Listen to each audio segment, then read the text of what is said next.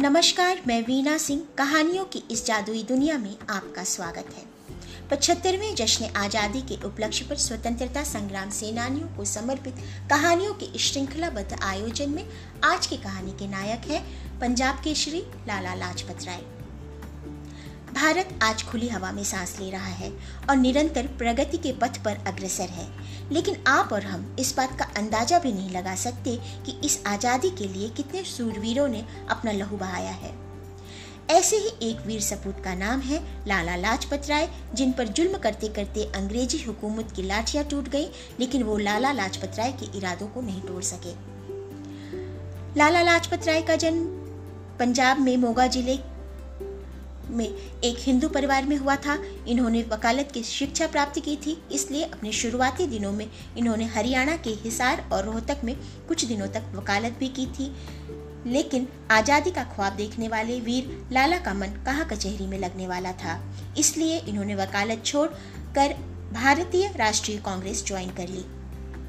इन्होंने कांग्रेस पार्टी के गरम दल के प्रमुख नेताओं के रूप में इन्हें जाना जाता था। इनकी बाल गंगाधर तिलक और विपिन चंद्रपाल के साथ अच्छी बनती थी, इसलिए इस त्रिमूर्ति को लाल बाल पाल के नाम से जाना जाता था।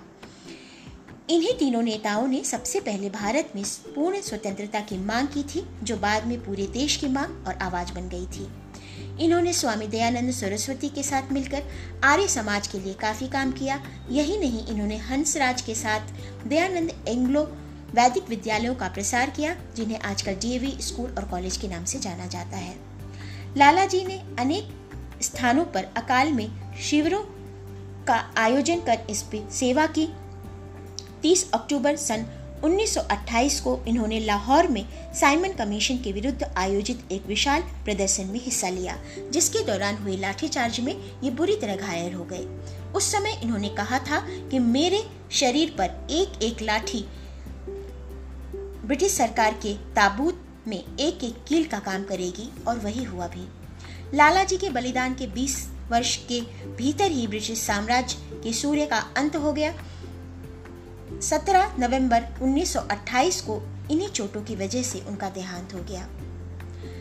लाला जी की मृत्यु से सारा देश आक्रोशित हो उठा और चंद्रशेखर आज़ाद, भगत सिंह, राजगुरु, सुखदेव एवं अन्य क्रांतिकारियों ने लाला जी की मौत का बदला लेने का निर्णय किया, जिसके चलते 17 दिसंबर 1928 को ब्रिटिश पुलिस अधिकारी सांडर्स की हत्या हुई और इसी कारण इस हत्या को अंजाम देने वाले देशभक्त भगत सिंह, राजगुरु और सुखदेव को फांसी के तख्ते पर लटका दिया गया।